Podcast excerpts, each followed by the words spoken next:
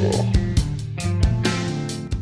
1,500 years ago, everybody knew the Earth was the center of the universe. 500 years ago, everybody knew the Earth was flat. And 15 minutes ago, you knew that people were alone on this planet. Imagine what you'll know tomorrow. Welcome back to the Grimerica Show, guys. We got a special guest today. It's going to be Robbie Graham.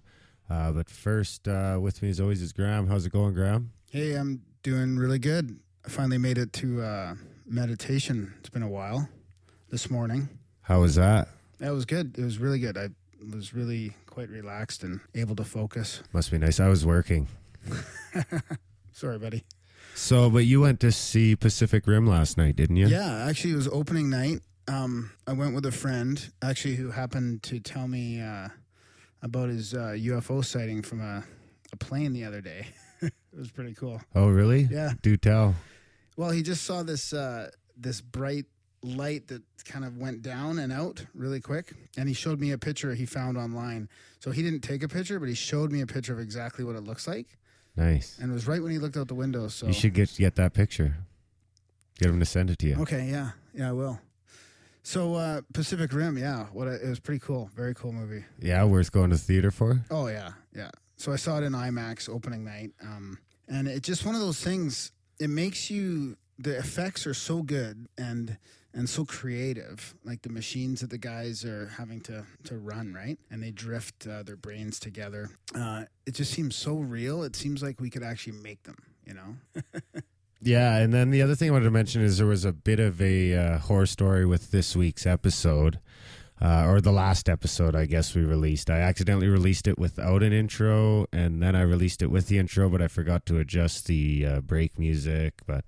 I think I got the new one out before too many people were affected, so I'll be a little more careful down the road. Hopefully not too many people were afflicted by it. But the current release of that episode is good now. So what do people do if they want to get the newest, latest and greatest intro or episode? Just go back and re-download it. Okay. Pretty much, yeah. Okay. If you haven't listened to it yet, just go back and re-download it, and you'll have the best one. Oh, so they had that train, eh? Turns out, did you hear No Agenda?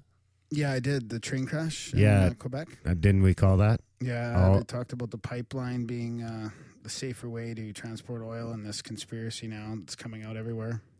Yeah, it's already starting. Remember, you heard it here first. I don't want to focus on that too much. What about, weren't you talking about some strange planet or something you heard about today? Yeah, I just saw an article today. The Hubble finds this blue planet. So I guess they're starting to figure out how they can see the colors of these planets. And this one's it's pretty crazy. It's like a gas giant. It's called HD 189733b. And it's got a 7,000 kilometer per hour winds, 1,000 degrees Celsius. And it kind of rains glass, like this sort of glass material howling. That sounds just terrible. Yeah, yeah. But it's pretty cool how they can now, you know, they've got this image of it here. I don't think it's the real image. It's probably kind of what it should sort of looks like. But, yeah, it's pretty cool. Blue planet with raining glass. So... Yeah, we'll have to keep our eye on that. So, we got Robbie Graham here today. So he's the brains behind silverscreensaucers.com. And really, it's pretty an under... there's not as many people looking at that angle of Hollywood and the UFOs. You know, he's one of the only people. I think he said... in the interview there's only like two other books other than the one he's working on that go into that genre. And he comes up with some pretty interesting stuff. Like he can tell the difference between Independence Day, for example, that did not have any DOD influence. Yeah, because I think the DOD was okay with it as long as they didn't show fuck all about Area 51. Yeah, and then they pulled out, right, when the producers decided to leave all that shit in about Area 51? Yeah, exactly. They pulled out. I think the CIA or something might have still been in on it, but they didn't get the free tanks and shit like you do when you... when you do what they say. So it's pretty fascinating seeing some trends here about movies when the DOD and the CIA get involved. Yeah, so I don't think we really need to say much more. We had a pretty long intro last show, so we might as well just get into the Robbie Graham stuff here. It was a great interview, so we might as well just jump into that. I don't know if you have anything else you want to add, Graham. No, that's it. Just enjoy the chat.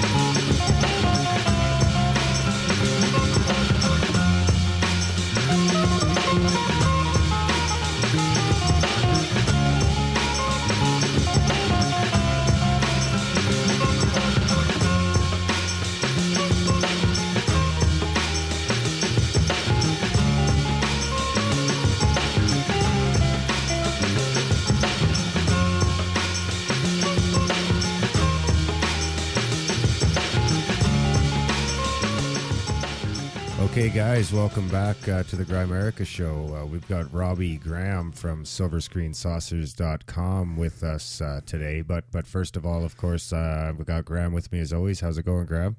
Hey, I'm doing great. Full of lots of questions and stuff to talk about to Robbie Graham about.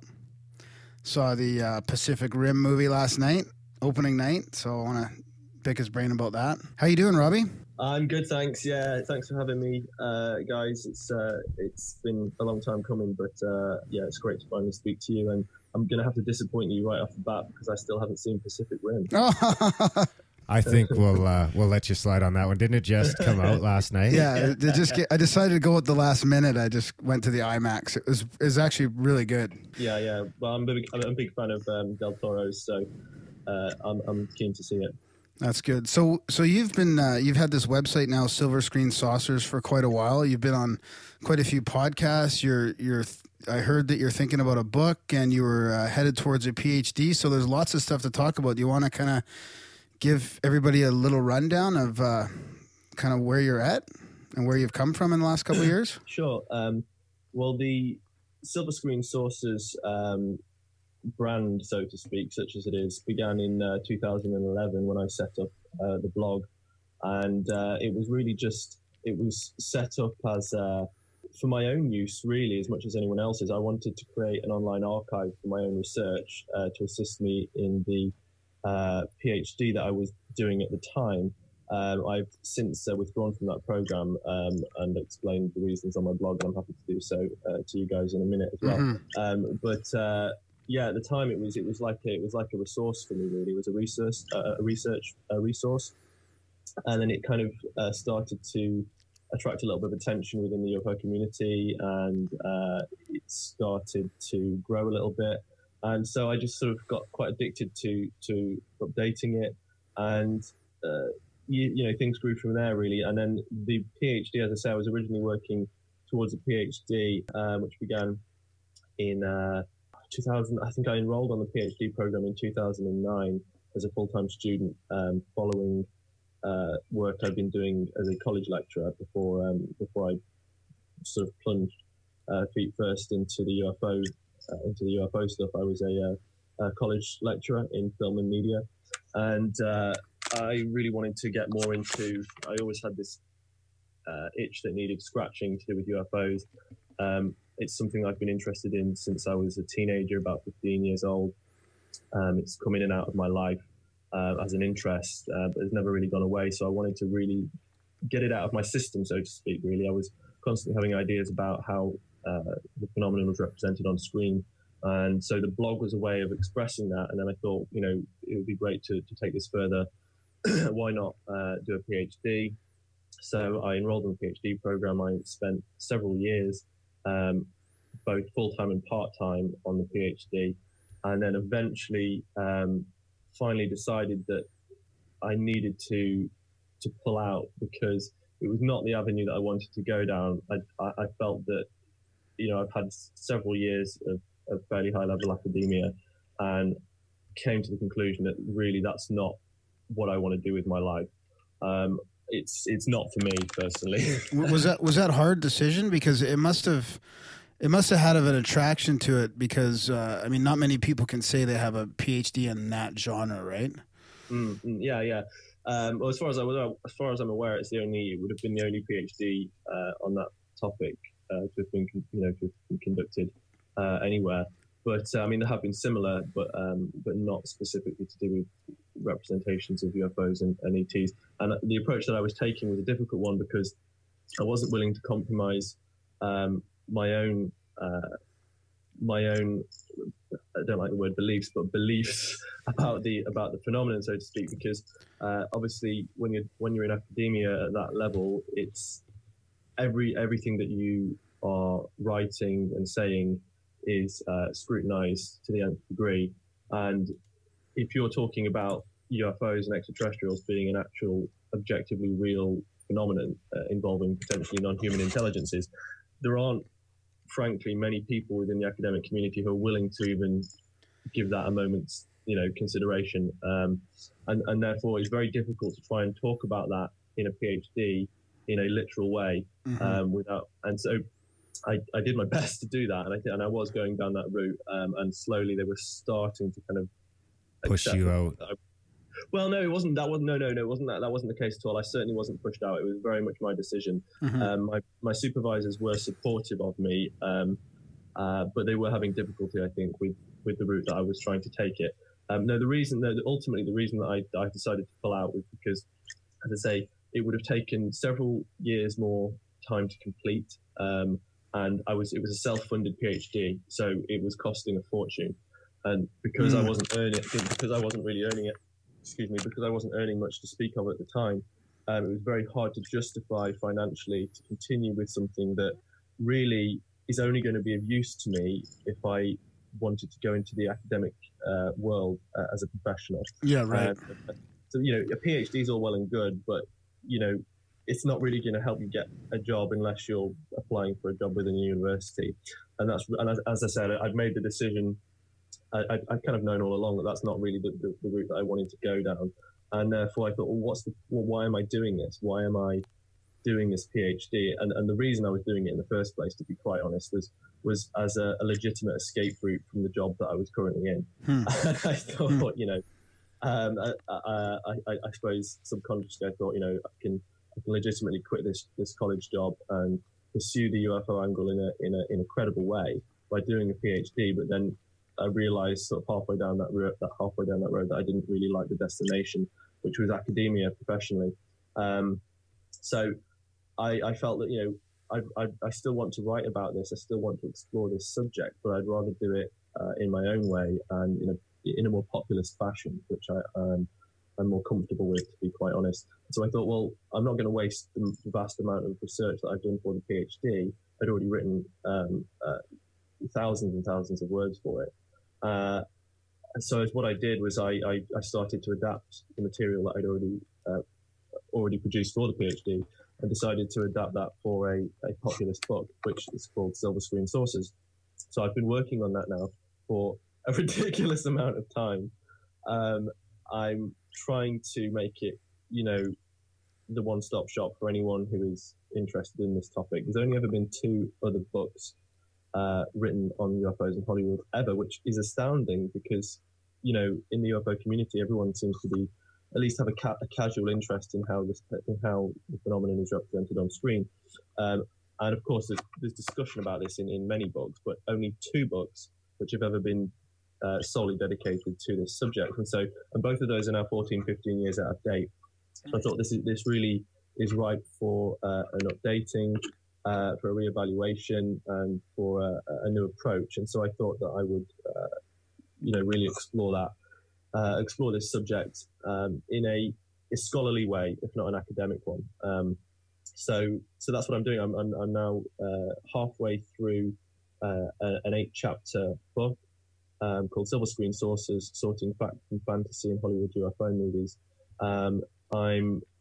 Bryce Zabel is writing the foreword for the book, and it was Bryce who really encouraged me in the first place to steam ahead with it. I guess I was kind of delaying the book, and Bryce and I met in 2011, and he proposed that we work together and write the book together, which we both agreed to, and we thought that would be great. eventually Bryce decided that it would be better if I were to write the book alone, with him writing the foreword and then him kind of, you know, doing other things to contribute to the book. So that's what's happened. So I'm writing the book, Bryce is writing the foreword, and in the meantime, Bryce and another party are slowly working on a potential TV documentary adaptation of the book. So it's all starting to develop, but slowly, and things are all still very much up in the air. But I'm hoping that things will pan out and that the book comes together, and hopefully will be published next year. I'm aiming for a completion date of spring 2014 and a publication date sometime next year. And then if a TV adaptation does come to fruition in the near future, then that would be fantastic. So how much did I suppose your time spent in the academic world must have just only helped to sharpen your instincts for, because I'd imagine you had to take a fairly skeptical approach in your work there. Yeah, that was it, and that was, you know, it was difficult. It was totally. I mean, obviously, you know, I'm all for skepticism. Obviously, you have to be skeptical in this subject because it's so full of crap. And but I, at the same time, I've long been of the opinion that dealing with an objectively real phenomenon, a physical phenomenon, not always physical, but for the most part physical, and that we're dealing with actual. Biological intelligences, not necessarily always biological intelligences, but for the most part, and therefore when you've reached that conclusion based on years of research, it's very hard to kind of completely push that aside and talk about this in very, very abstract cultural terms specifically. Mm-hmm. It was a cultural PhD that I was writing. It was in cultural studies department. It was cross-departmental, which was confusing in the first place. Normally, people have one PhD supervisor, but because of the nature of what I was proposing, I was required to split between two departments: the cultural studies department and the film studies department, both which had slightly different emphases on film. And so, I had two different supervisors as a result. One of whom I got on very, very well with; the other one, not so much. And so, it was. It was an uphill struggle constantly, but it was something that I relished and enjoyed whilst I was doing. But as I say, one of the major things that made me pull out was, it was partly, as I say, it was a combination of one, I realised that I was not going in the direction I wanted to go in, and two, it was costing me a lot of money to go in the wrong direction, and therefore I couldn't justify it anymore. And so I decided that I would throw all of my energies into a populist book, which would hopefully have some. Have a greater impact. You know, the thing with the PhD is I could have written a fantastic thesis and it would have been stuck in Bristol University library and been read by maybe 10 people over 5 years. It's like, what's the point? So I'd rather spend a great deal of time writing something that's going to be of value to potentially thousands or tens of thousands of people rather than just a handful. Yeah, that should be great. I can't wait for that to come out. That's an interesting angle to take on the matter. So, what's your favorite of all the? Because I'd imagine you watch quite a bit of movies. Yeah, absolutely. I make a distinction on my blog and in my book of what a UFO movie is, and I refer to them as UFO movies. Of course, you know, a movie dealing with aliens isn't necessarily a UFO movie. I term a UFO movie as one which taps into ufology, it taps into UFO literature. It's any movie that taps into any aspect of UFO mythology or draws inspiration from UFO literature. It incorporates references to, ufological phenomena, events, locales like Area 51, Roswell, all that kind of stuff, specialized ufological terminology.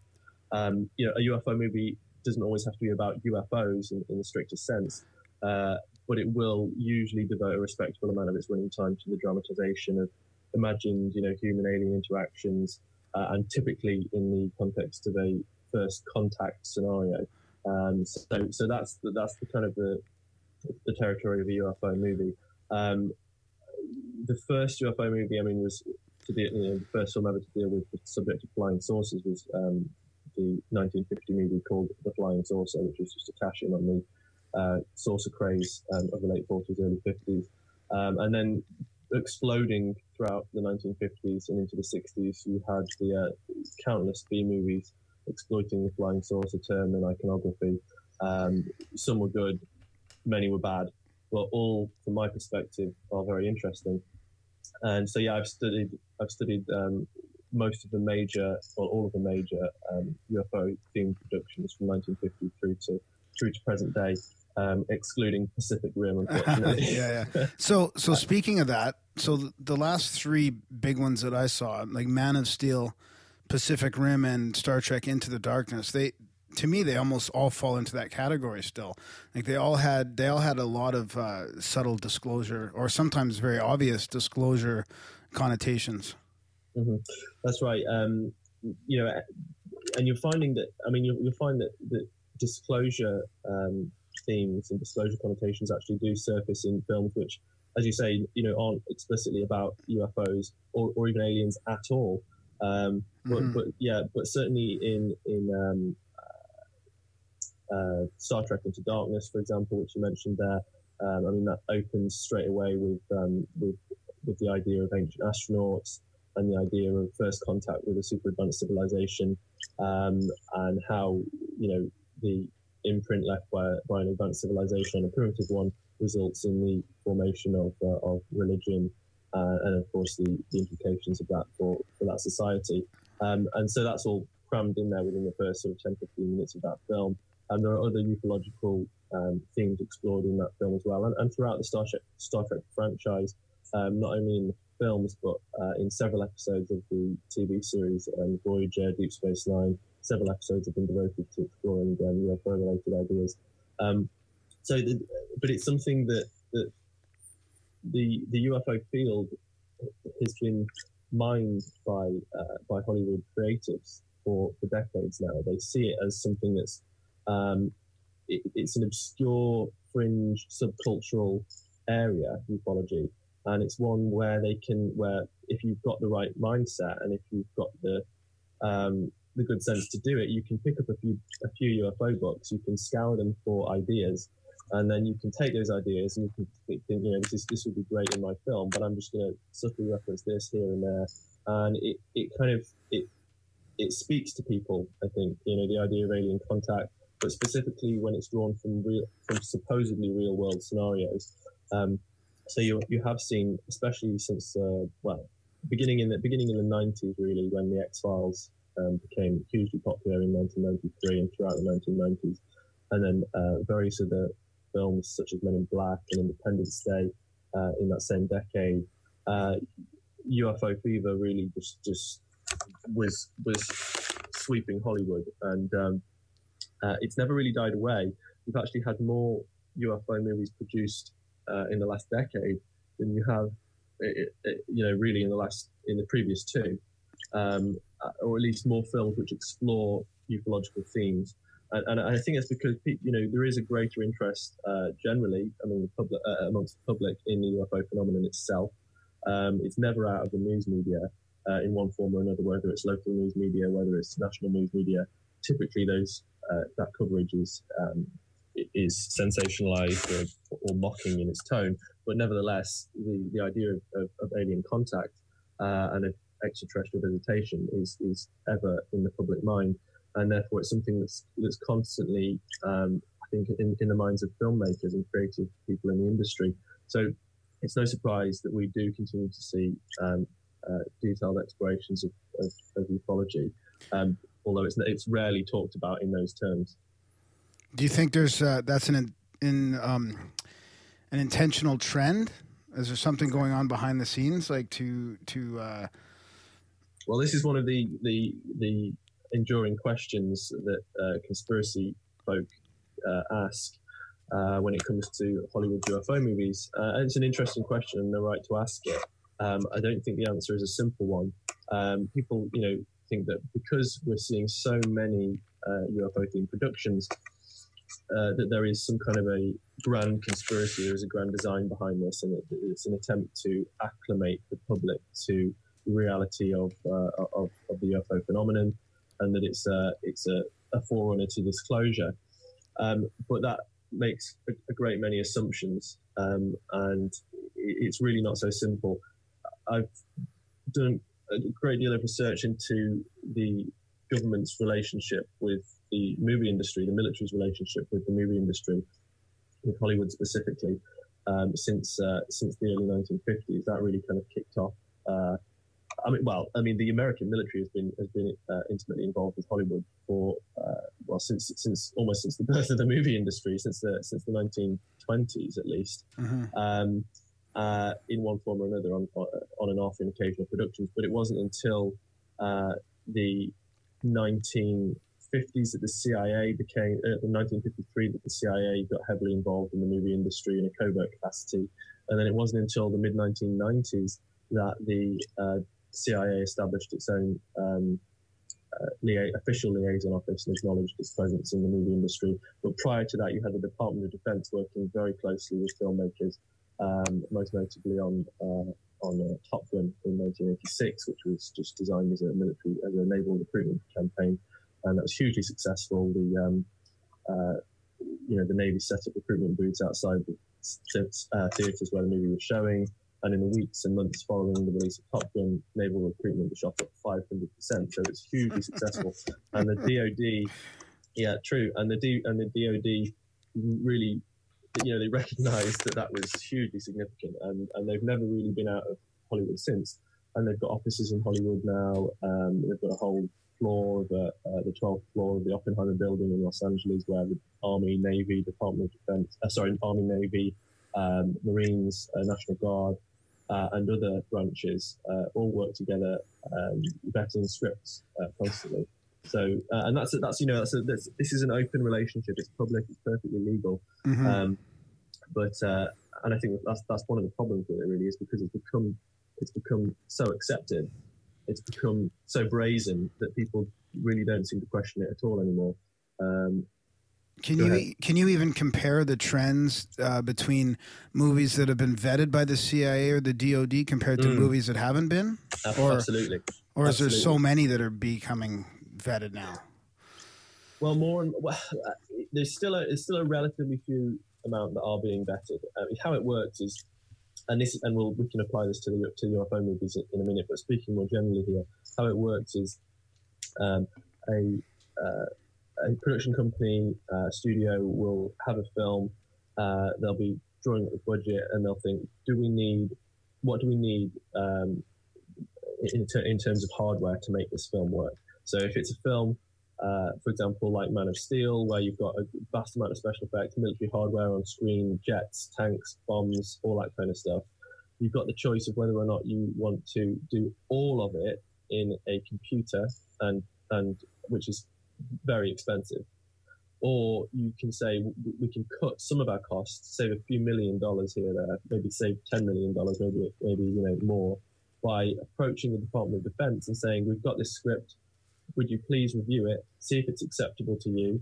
If so, we would obviously like you to give us whatever you can spare in terms of hardware to cut our costs. So the DoD will actually give the filmmakers real F-22 Raptor fighters. They'll give them real stealth bombers. They'll give them, real tanks, real Apaches, real troops. And so, therefore, those things are now having to be created in the computer, and therefore the costs of the movie are cut. They also get on-set advice from the military, so that accuracy and authenticity is improved, etc. So what the military get out of that, of course, is they get a fantastic glossy advert in the form of a Hollywood movie, through which showcase their latest hardware and boost recruitment. They're all about boosting the recruitment, and what better way to do that than by collaborating with Superman, and that's what they've done. And Superman was heavily supported by the DoD. The Iron Man films are supported by the DoD. The Transformers films were totally supported by the DoD, NASA,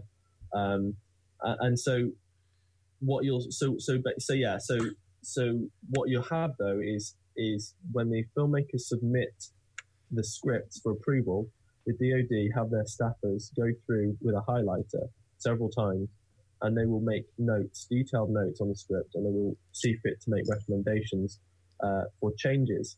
So if there's anything in the script that is remotely anti-military, remotely, they're not so concerned with other agencies being portrayed negatively. It's very self-serving. So, for example, if they want this, so if a filmmaker wants the cooperation of the Air Force will be very geared towards looking at how the Air Force is represented. The Air Force won't really care that much how the Marines are represented, and vice versa. And the same with the CIA. The CIA don't care how the DoD is represented, and the DoD don't really care how the CIA is represented. That sounds strange, but it does seem to be the case. So it's very self-serving. But what they will do is they will anything that's remotely derogatory towards their own institution is highlighted, and a request will be put into the filmmaker saying, if you want our cooperation, you're going to have to remove this dialogue, you're going to have to remove this scene, or you're going to have to change this scene. And what they will do is they will actually make recommendations for how to change it. So they're actually becoming involved in a very real way in the script writing process. So you're having DoD staffers suggesting artistic changes to a script. And the result of that, in most cases, is diabolically bad films. And you know, so you've seen some real stinkers. And in some cases, you can even tell where the DoD has written the dialogue, because it can only, it's so bad, it could only have been written by some robotic soup, you know. Spook. That's more spook, right? And so, I mean, I think the worst example of a film coming undone through just massive DoD involvement was Battle Los Angeles in 2011, which was just one of the worst films I've ever seen. Battleship was probably even better example. 2012, Battleship had huge support from the DoD, specifically the Navy, obviously, and it was just spectacularly bad. And it bombed as well, thankfully. You know, both of those films did desperately at the box office, and which is good, which is encouraging. But there have been a handful of cases where DoD involvement hasn't mired a film too greatly, and I think that Man of Steel and a few others in more recent years have come out relatively unscathed. But this is still highly questionable. I mean, now in terms of how this affects UFO content, that's what I'm really interested in. And so, as I say, it's established that DoD work very closely with Hollywood on movies. But how does this affect UFO content? Well, going back to the 1950s.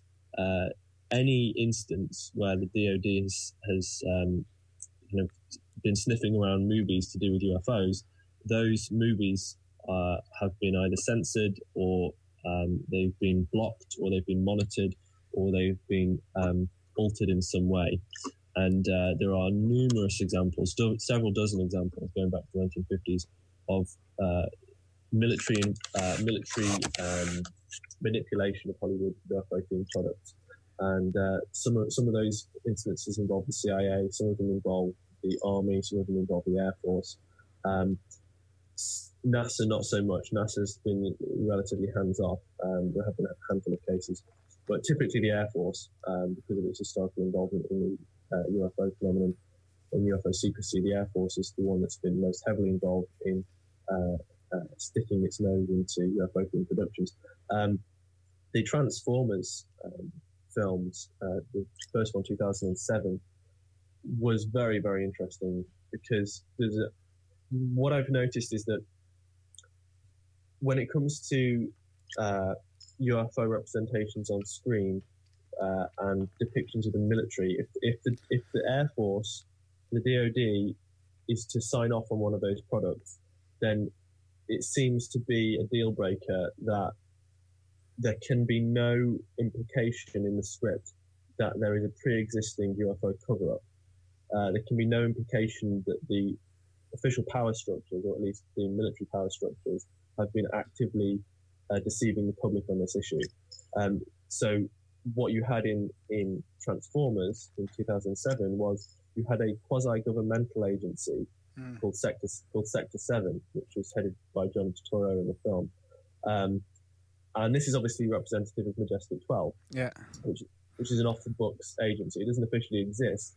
And so with Sector 7, they were giving themselves a pass, basically. They were saying, look, we can unload the blame for this decades-long cover-up onto a quasi-governmental black ops agency.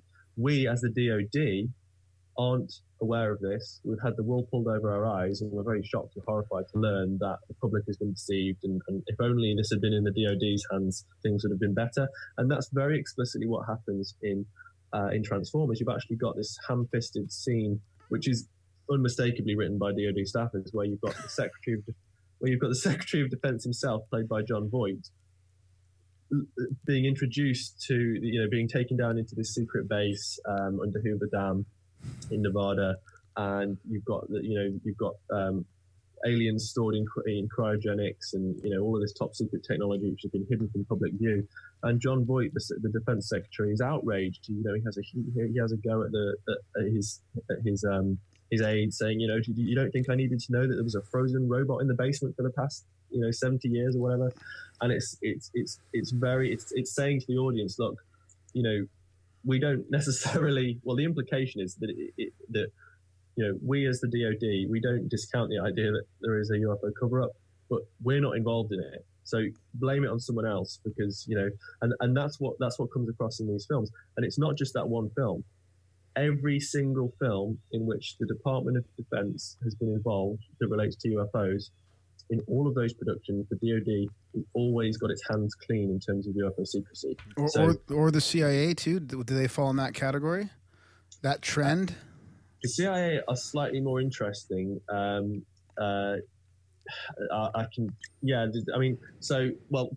To just finish that, so for example, Battle Los Angeles, there's no pre-existing knowledge of a government, right? So mm-hmm. It's same with Battleship. There's absolutely mm-hmm. no... Right, and loads of these films, there's no prior knowledge of UFO visitation among the military, and so they're absolved, and that's that's something that you can identify across multiple productions, and that's not a coincidence. And I just meant that makes sense, obviously, and you're going to do that. Yeah. With the CIA, it is slightly more interesting. It's harder to figure out what their agenda is, to be quite honest. Mm-hmm. With the DOD, the agenda seems to be, it's perception management. It's neither acclamation nor debunking. It's sometimes acclamation. It's sometimes debunking. But it depends on the production. It depends on the decade. It depends on what the agenda is at the time. That's why it's so confusing. And so many people say, well, they seem to be running hot and cold. Why one minute are they showing us E.T. As a friendly little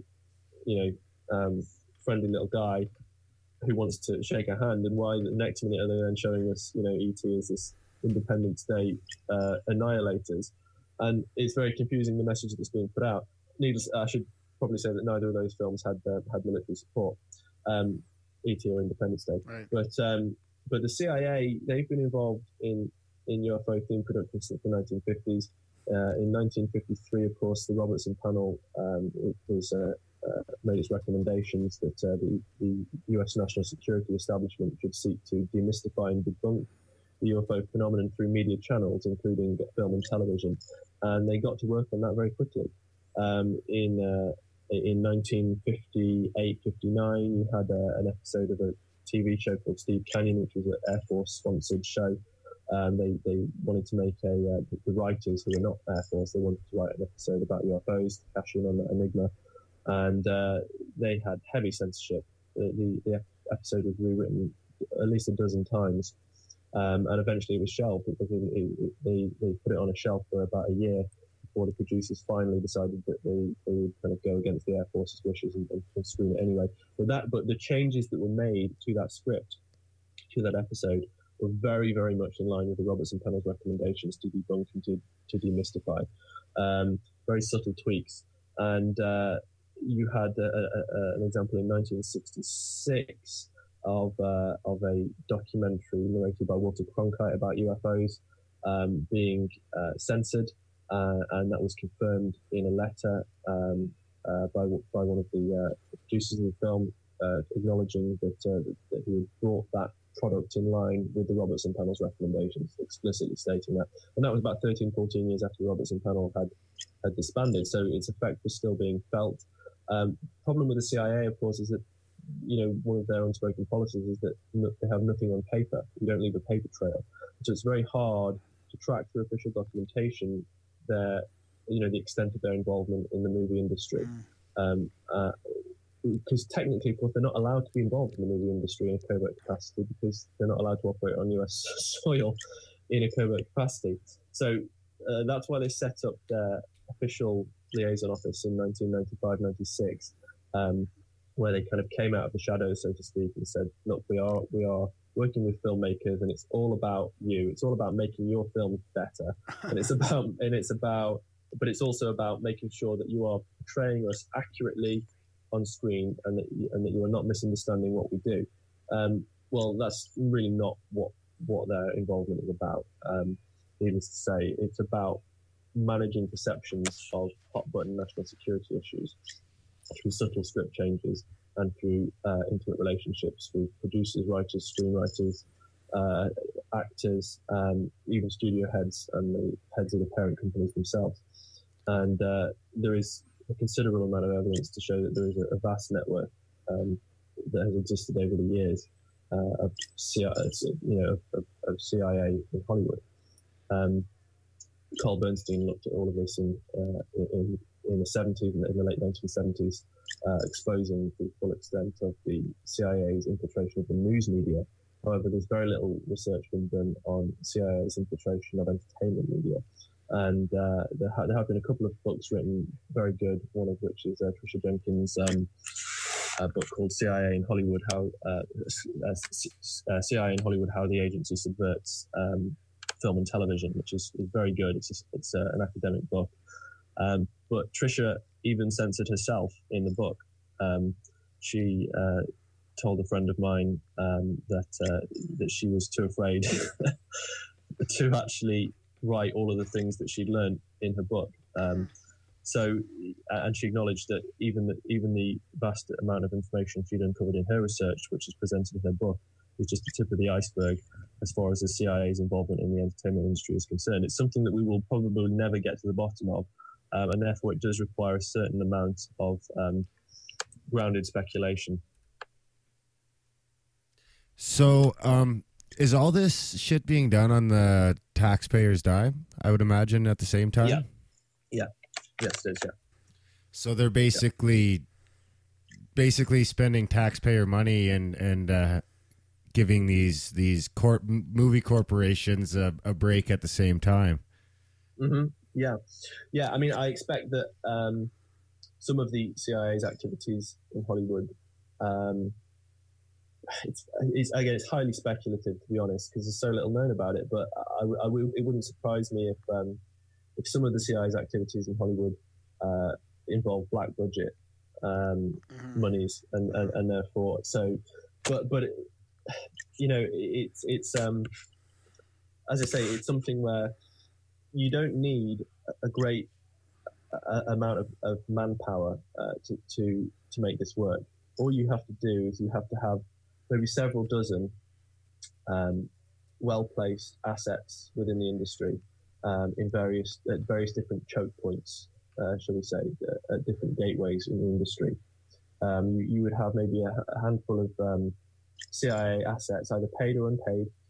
Some people are willing to do it just because, you know, they feel they're serving the country, they feel that they like the allure of the agency and the perks that the secret state can offer. Some people will be on the payroll. But what you have is you build up a network as CIA operative. You build up a network of creatives within the entertainment industry who will do as you ask them, essentially, on certain occasions. So what you have is you'll have certain individuals, for example, perhaps working as script readers, people who actually vet the scripts before they even, you know, get to the relevant people within the studio.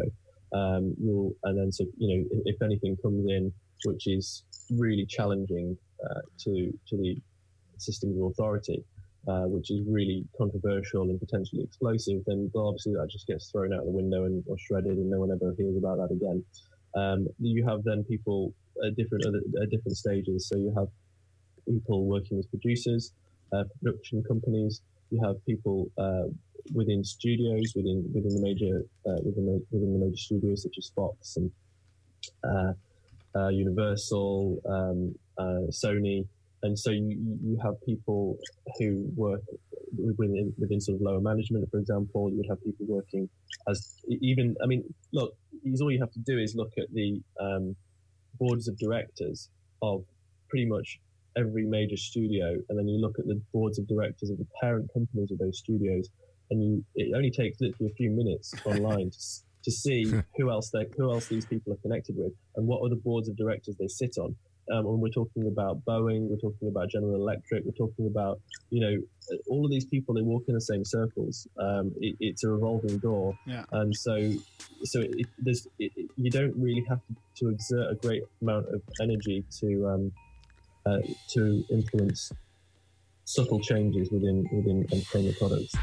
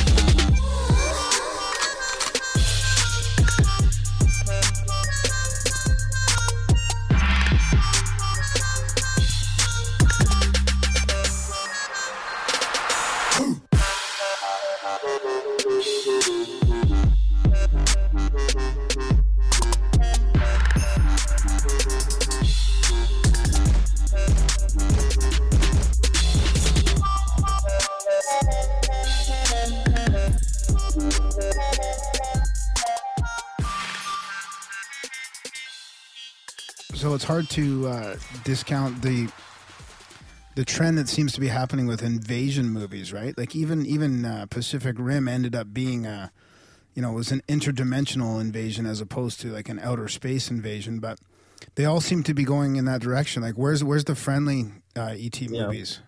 Yeah. I wish we would see more. It's strange. I mean, so in the 50s,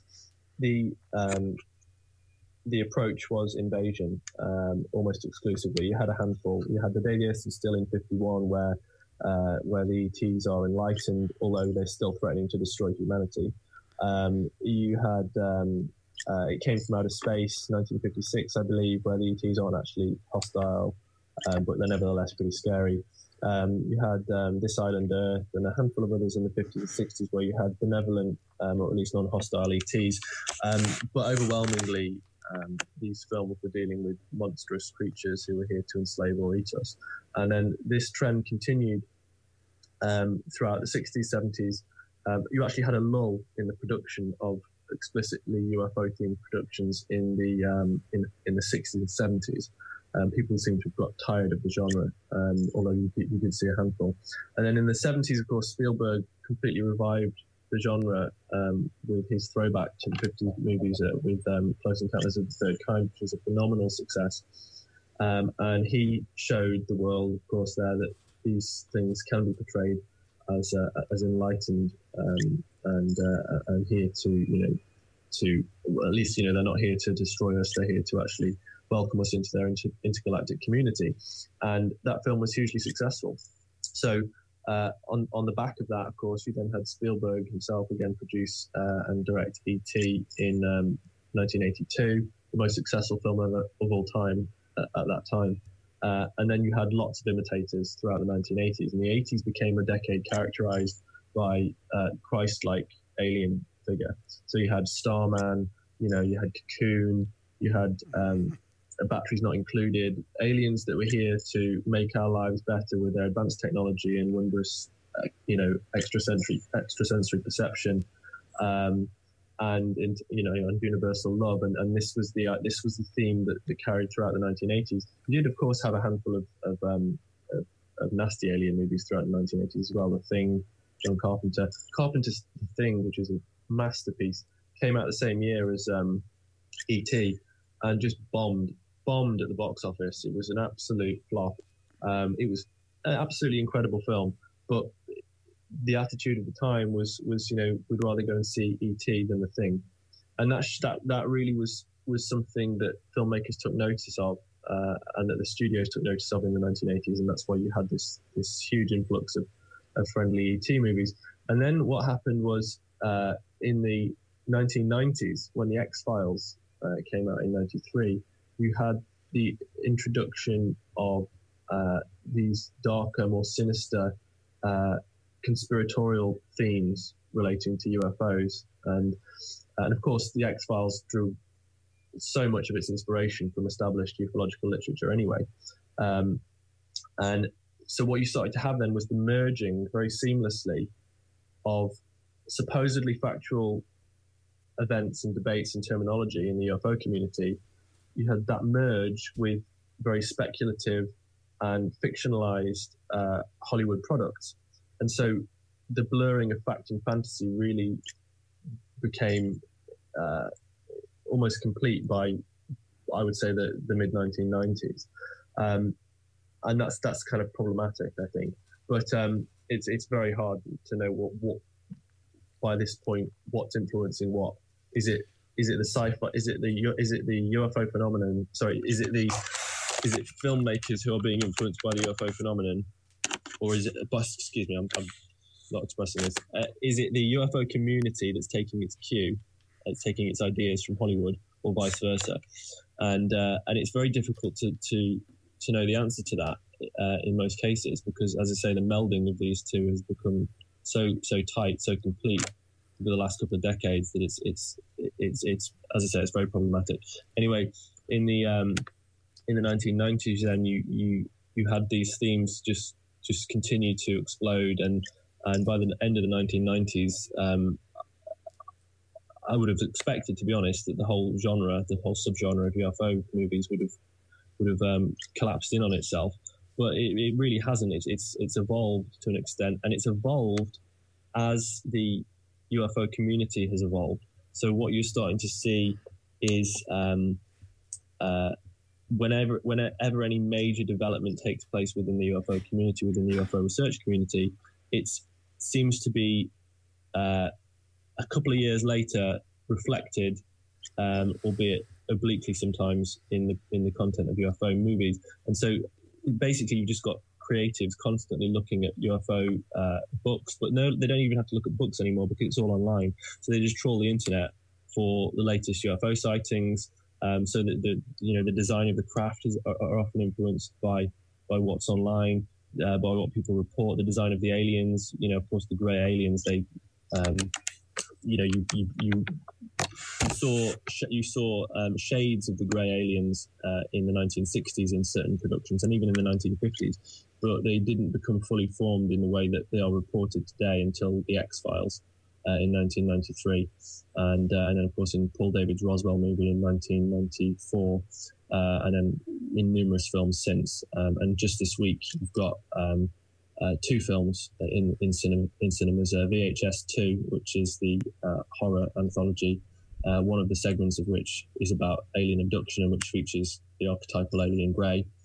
And you've also got another film called Absence, which is also about alien abduction, and which also features the archetypal greys.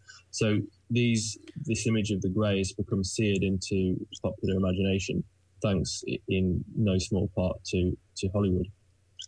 What about some of the lesser-known themes you've seen? Like in Andromeda Strain, you had the space bacteria sort of theme, and then you had like Final Fantasy kind of went the interdimensional route, and then even District 9 was kind of an interesting one too, where we were kind of the imprisoners. Yeah, and Andromeda Strain is a great film. That's something that has been explored. So that you've got the microbial threat basically there. It's something that's, because it's not so visual, because it doesn't lend itself it's a spectacle so much. It's something that Hollywood nowadays is not so interested in exploring because it's all about what looks great on screen, and microbes aren't really that exciting, well, except in Andromeda Strain, which made for a great film. But it requires skill to make a film about microbes and make them scary, and most filmmakers don't have that much skill, unfortunately. I wish that weren't the case, but so you had Evolution. What was that? 2000 was that Evolution with David Duchovny and Julianne Moore, which was exploring the idea of interstellar bacteria coming to Earth by way of meteorite, and then you have the fallout from that in terms of rapidly growing and evolving extraterrestrial life invading our planet. You've had numerous films which deal with the idea of parasites, alien parasites, body snatching films, right from the Invasion of the Body Snatchers, not Invaders from Mars, but Invasion of the Body Snatchers in 1956. Many, many films since then, and right up to present day, where most recently probably The Host, that terrible Stephanie Meyer adaptation, the tween film that came out, The Host, and films where aliens invade our bodies and in some cases our souls, and they seek to conquer Earth in a silent fashion. And that's one of the frequently explored ideas in sci-fi. But so yeah, there's a great many angles to come at it from, and as I say, that's what I'm attempting. I'm trying to make sense of it all in what I'm writing at the moment, and hopefully I will do so in the next few months. I'm sure some of the violence in movies and the invasion is happening more because of technology and just the special effects and how easy it is now to create those kind of scenes, Yeah, that's right. And they probably use the excuse of ratings or, that's what people want to see, but I don't really buy that. It's just like the media saying how they don't cover UFOs because of ratings or all this. And when some of their best, the best stories and the most popular stories are of actual serious UFO sightings, It always seems to me like the media portrays the easily debunked stories or the fantastical ones and not the real serious ones.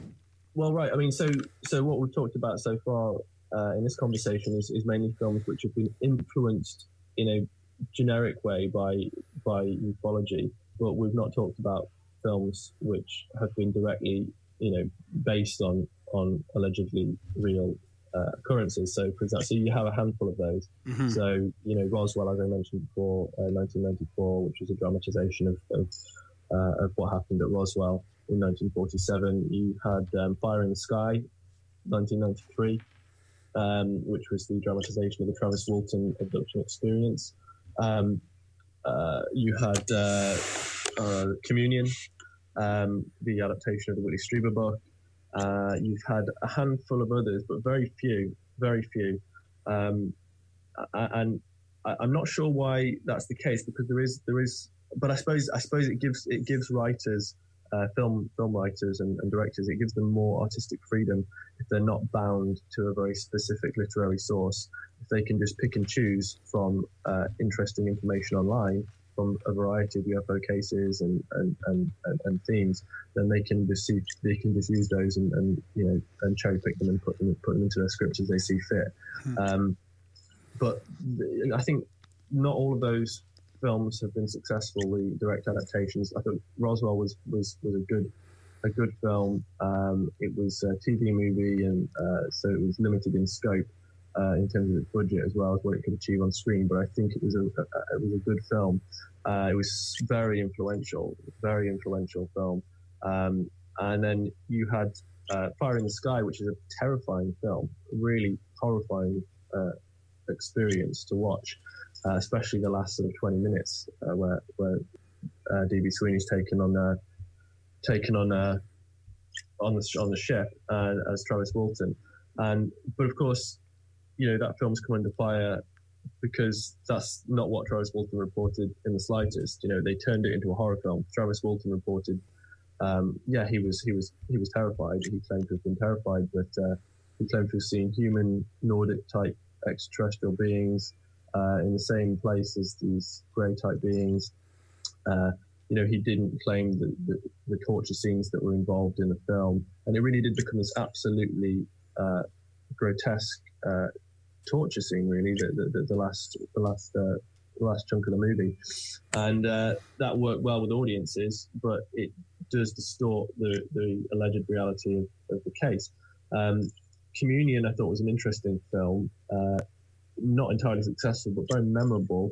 It's a bit of a messy film, lacks in structure, but it's really creepy. I think it works well as a horror, really.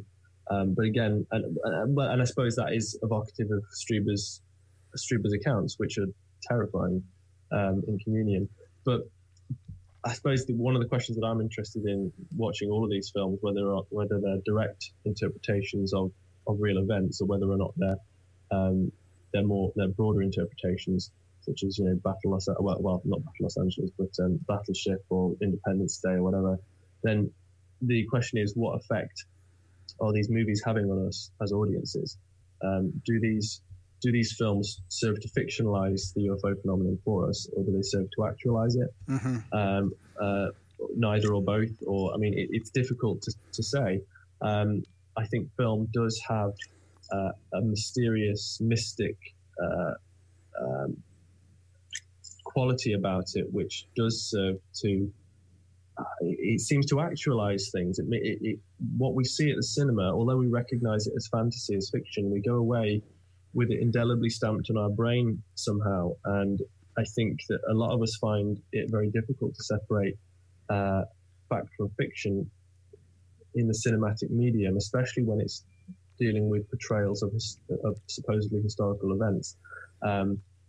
And I think that applies to the UFO phenomenon as well. So I think to an extent it does actualize it, but at the same time, as I say, we do associate cinema, and specifically science fiction cinema, with untruth, with wild imagination. And I think that because, of course, UFO movies fall within the science fiction genre, and because they lend themselves to outlandish spectacle, I think that many of these ideas to do with UFOs have been fictionalized. So what about sci-fi novels turned into movies? Like, we've got one coming up, Ender's Game, from Orson Scott Card. And then mm-hmm. I guess we're at risk that those scripts will be tainted by DOD or CIA at some point along the way when it comes between becoming a novel to a movie. At least there you'll have a record to compare it to, I suppose. Well, I'll have to check it, but I'm not, as far as I'm aware, there is no DOD involvement in Ender's Game. As far as I'm aware, I think they've got some autonomy there. Again, usually, to clarify, it's usually the filmmakers who approach the DOD, not vice versa, because the filmmakers will recognise that. I mean, it is sometimes the case that the DOD they'll keep a close eye on the film industry because they're directly involved in it. Yeah, and if the film industry is partly CIA anyways, then, where's what's... Well, exactly. I mean, but this is, I try to avoid... I try, where possible, to avoid speculation. Yeah. But because there's so much of it already, yeah. And I don't think it necessarily does much good. But we in terms of the DOD, at least we can talk clearly and knowledgeably about what productions they've been involved in and what the impact of that involvement has been. Yeah. With the CIA, yes, we can talk about it in a handful of cases, but for the most part, we have to speculate. But so yeah, it's entirely possible that of course, there is CIA manipulation of every UFO-themed movie in a covert capacity. That's of course possible. I don't think it's necessarily the case. I don't think it's the case at all. But I do think that there are. In what I'm writing at the moment, in the book I'm writing, I actually do highlight a number of films over the decades where I feel CIA involvement is evident, and I outline the reasons for that thinking. But yeah, it's all we can do is look at the CIA's historical record in Hollywood, what's actually documented and what is known, and then we can extrapolate from that and say, what's likely today, what based on the infrastructure that they have currently in Hollywood, what can they do with that? What are they like? How far are they likely to take it, and how are they likely to weave their web throughout the industry. But again, we can only speculate. What do you think? Do you suppose there's any crossover between that and, say, how espionage or like the CIA or the NSA's spying techniques? Like you had movies like, I forget the one with Will Smith where they had the cameras Enemy of the State. Yeah. That was really interesting. I've discussed this with a friend of mine. That was 1998. That film, and it was directed by Tony Scott and produced by Jerry Bruckheimer. Bruckheimer has for years, so Tony Scott, don't forget, directed Top Gun, very closely associated with the DoD. Bruckheimer is just like the DoD's pet hamster. He'll just do anything for the DoD at the drop of a hat, and pretty much every single production he's ever been involved with has had some kind of official support. So he is properly one of the boys of the national security state. But that's an interesting film because, you know, as you're probably alluding to there, it's a film which does seem highly critical of, well, specifically of the NSA. Now, this was before the NSA was even really on anyone's radar. This was 1998, and of course, everyone in any conspiracy community was aware of the NSA before that. But most people in the street hadn't even heard of the NSA. In fact, most people have only just started to hear about the NSA in the last few weeks. Mm-hmm. And that's true. That, you know, most people are still, until Edward Snowden, had been completely oblivious to the NSA's existence. But that was a film which alerted the world to the existence and operating procedures of a vast spying agency. In the NSA, and that's quite odd. That's quite radical for Hollywood, especially for Bruckheimer. They did not. However, it's important to point out that now apparently there was actually some CIA involvement in that film. By the way, in the NSA, in Enemy of the State, there was apparently limited off the books CIA involvement in that film. But no NSA involvement, because the NSA are not going to lend their support to that kind of thing, full stop. But what's interesting is that film, the illegal activities conducted in that film on the part of the NSA are conducted not by the NSA itself, but by a rogue organization, a rogue element within the NSA, which ultimately, by the end of the film, is brought down. Okay. So, and that's a trend that you see across all of these national security themed films. So, you'll have, so even in the Bourne films, in the Bourne supremacy films, you know, so what you have is you have horrible activities being conducted by people within an intelligence agency, but it's not the intelligence agency itself. It's compartmentalized. Right? It's compartmentalized, right? And so there are bad apples within it. What happens typically in all of these productions, in all of these storylines rather, is that by the end of the film or by the end of the franchise, those bad apples have been rooted out and squashed, and some kind of stability is restored to the agency, and that is something that, again, that's a sign of CIA involvement, because there are a number of cases, as documented by Trisha Jenkins, where CIA will lend their support to a production in which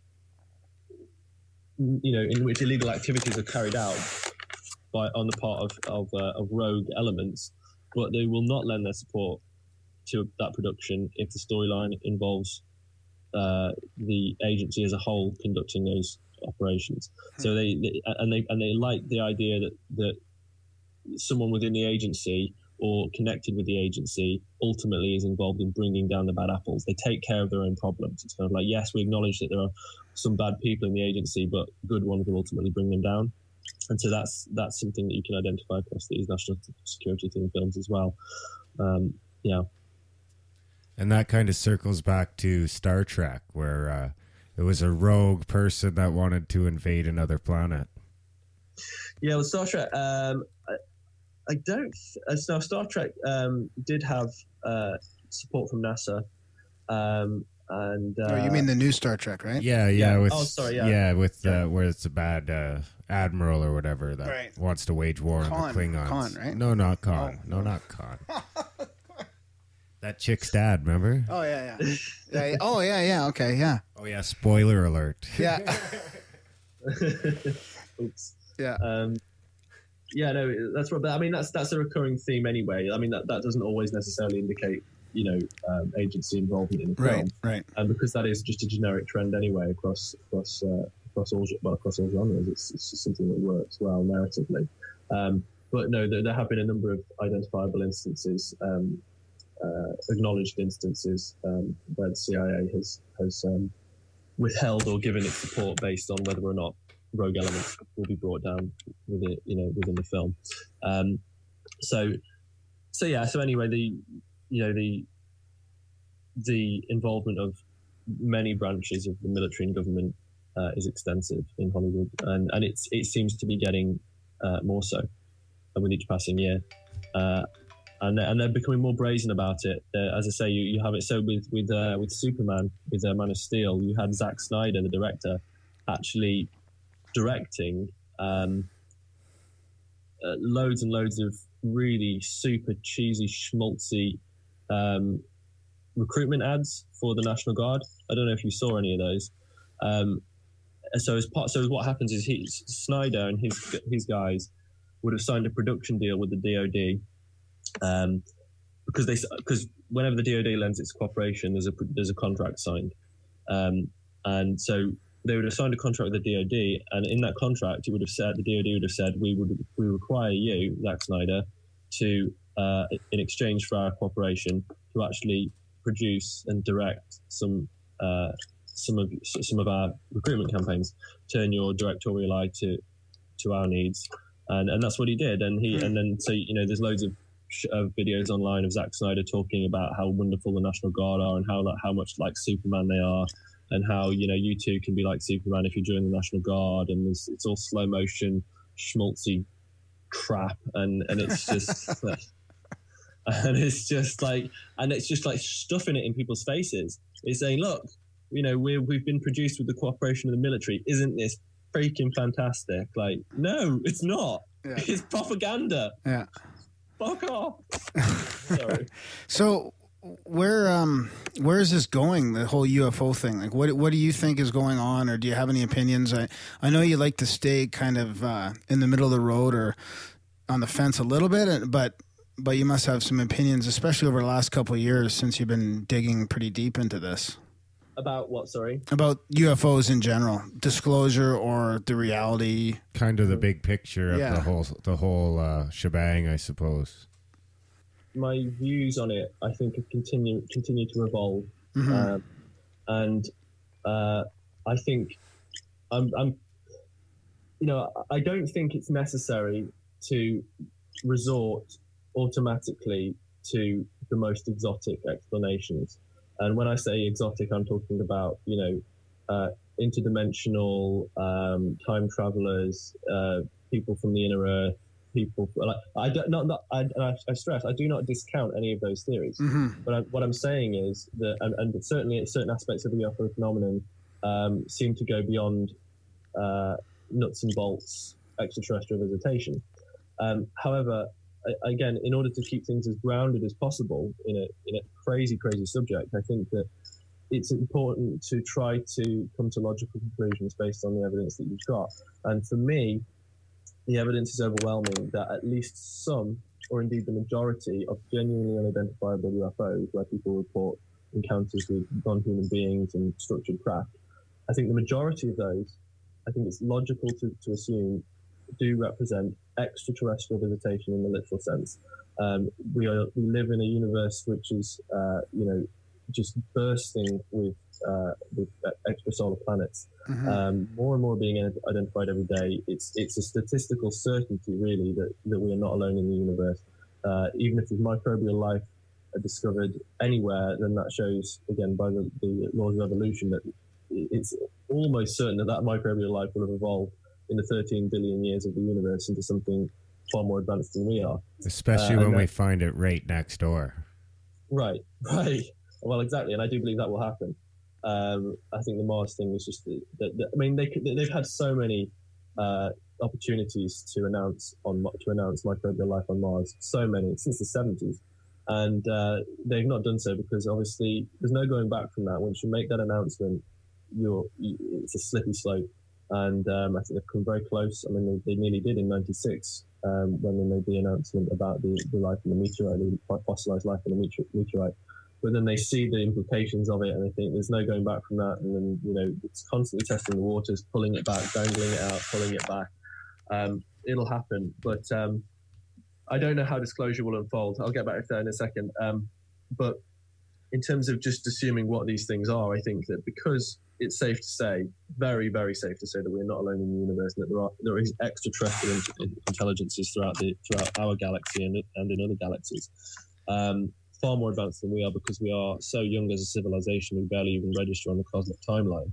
I think that when people are reporting encounters, I mean, hundreds of thousands of people, not just a handful, reporting encounters with beings in structured craft, and in many cases where they claim to have had conversations with those beings, and the beings explicitly say, we are extraterrestrials. If one person were to say that, and you can dismiss it, but when for so many decades have said it, I think you have to pay some attention to that. You have to work with the evidence you've got. So I think that some of them are extraterrestrial, and I think that you're on fairly safe territory with that. Now, as I say, I think that we are dealing with things that go beyond that, but it's so speculative. I mean, when people talk about interdimensional beings, I get a little bit frustrated because, you know, people say, "Oh, it's not extraterrestrials; it's interdimensionals." Like, well, it's pretty much the same. It's the same thing, really. I mean, like, they're still from a different place in space time. They're still from, you know, they're still probably biological beings, or at least they seem to manifest as such. And they're still operating in what seem to be structured craft. So there's not much difference, really. So I'm not interested that much in making the distinction between interdimensional and extraterrestrial, and I don't think that you know, the implication is that interdimensional is more exotic than extraterrestrial, but I don't think that needs to be the case at all. You know, if you're dealing with an extraterrestrial civilization that's a million years more advanced than we are, or even 10,000 years more advanced than we are, then the technology that they would have would just seem, I mean, it would just be beyond our comprehension. It would seem, you know, so when people report being walked through walls by grey aliens or by other aliens, you know, they report being all these absolutely crazy, you know, impossible to comprehend phenomena.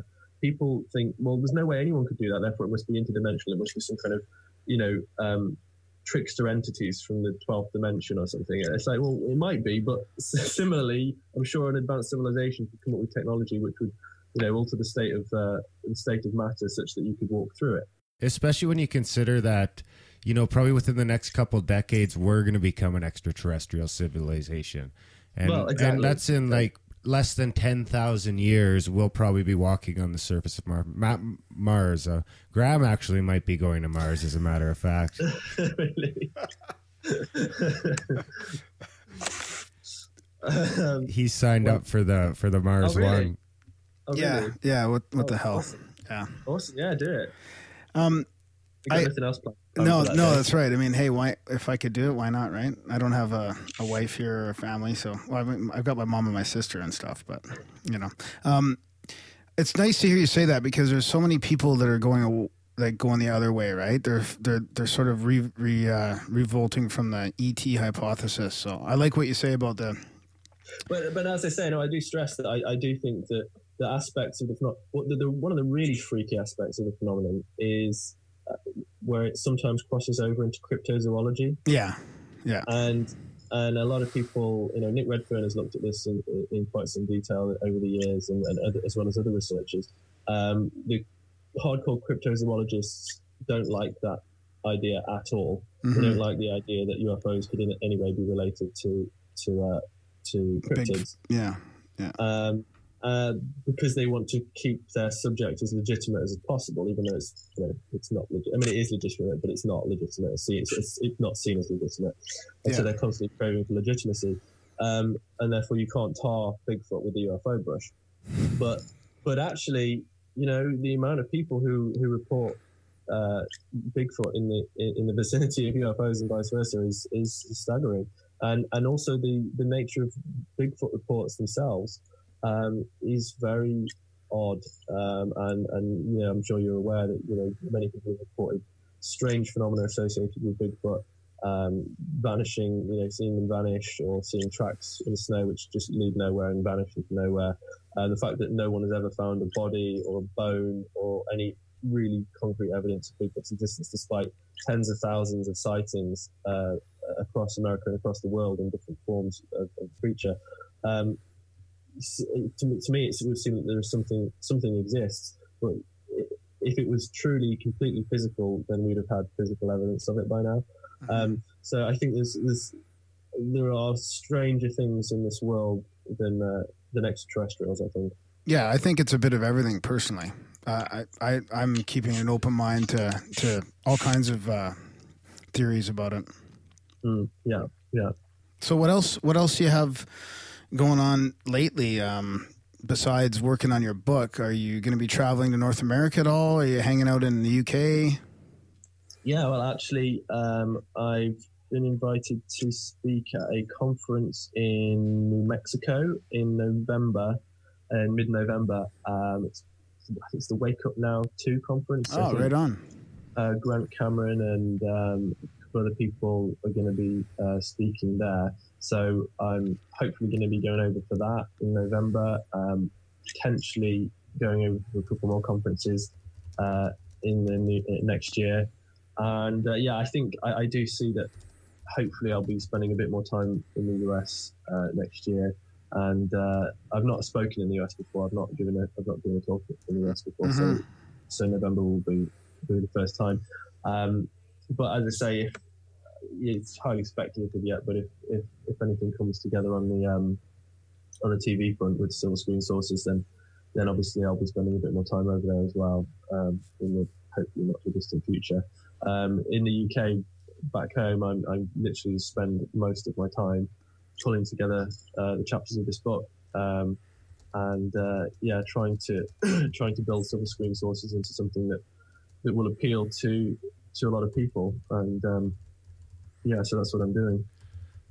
So before we let you go, you kind of hinted at us that Jerry Bruckheimer is kind of in bed with these agencies. Is there anyone else in Hollywood that's pretty prone to be working with these and kind of pushing their agendas forward whenever they're asked? So you've got I probably can't think of them all off the top of my head at the moment, but people who spring immediately to mind are some people who we've touched on already. So JJ Abrams has got a long working relationship with the CIA and the DOD. Pretty much, if you look at his filmography on IMDb, there's probably only about 2 or 3. I'm talking about directorial projects here, not producing necessarily, because he's produced a whole bunch of stuff, but directorial projects and screenwriting projects. He's worked with the CIA or the DOD or both on many productions. It's more often than not. And so he got his start in the industry with the CIA, really. I mean, when in the early days, what made J.J. Abrams' name was Alias, the CIA show. Yeah. Oh, yeah, I remember that, yeah. Which was completely supported by the CIA, totally supported. And J.J. Abrams worked very closely with the CIA on that project for several years, for the duration of the show. The writers who J.J. Abrams works most closely with have been Roberto Orci and Alex Kurtzman. They're a writing duo, youngish guys, I think in their sort of mid to late 30s. Those guys are, again, pretty much everything they've ever written together has been about the national security state, and have received cooperation from one or more branches of the US government or military. They write generally pro-establishment pieces, or at least they have good endings.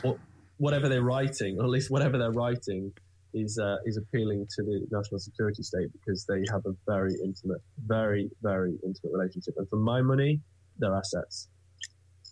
Yeah. And they wrote Into Darkness, by the way. Oh, really? Star Trek? Mm. Yeah, there you go. Perfect.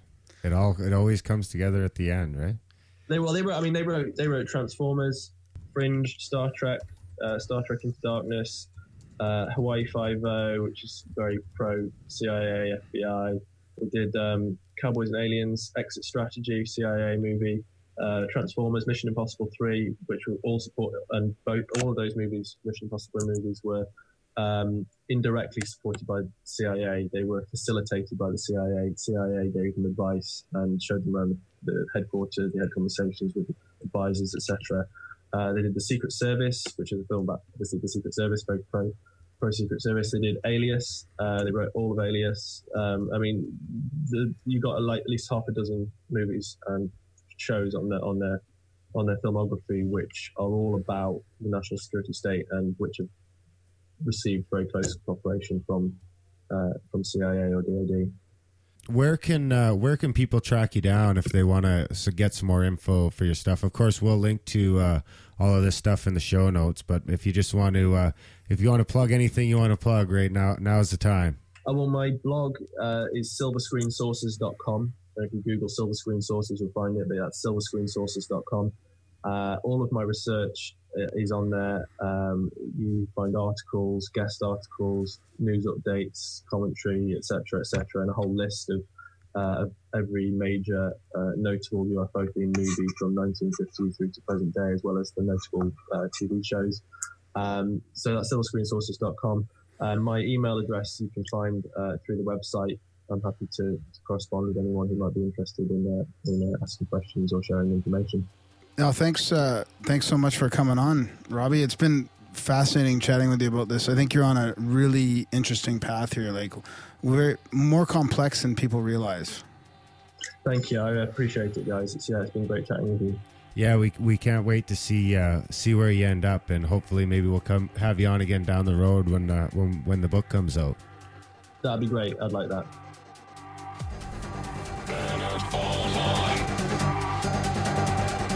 Night and day, planet online.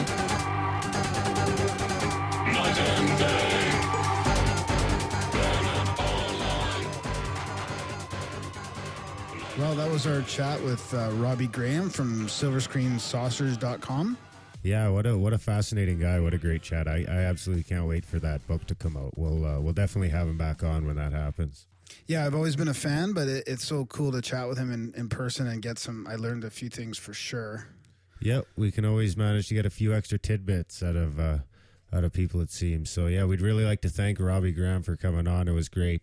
People can find him on Twitter at Hollywood UFOs. He's got a pretty cool Twitter feed there, and again on his website silverscreensaucers.com, all of which we'll link to in the show notes, of course. Along with the music and everything else. Yeah, of course. So, so on to the next one. We've got a pretty busy week coming up. Next, we've got Dennis McKenna is going to be our next outlet, so that should be a great chat. And then after that, Nick Redfern. Yeah, Nick Redfern with RPJ again, of course. And then after that will be Michael Cremo, then Grant Cameron. So if you have any questions for those guests, email them to me or Darren. My email is graham@grimerica.com, graham@grimerica.com, Grimerica.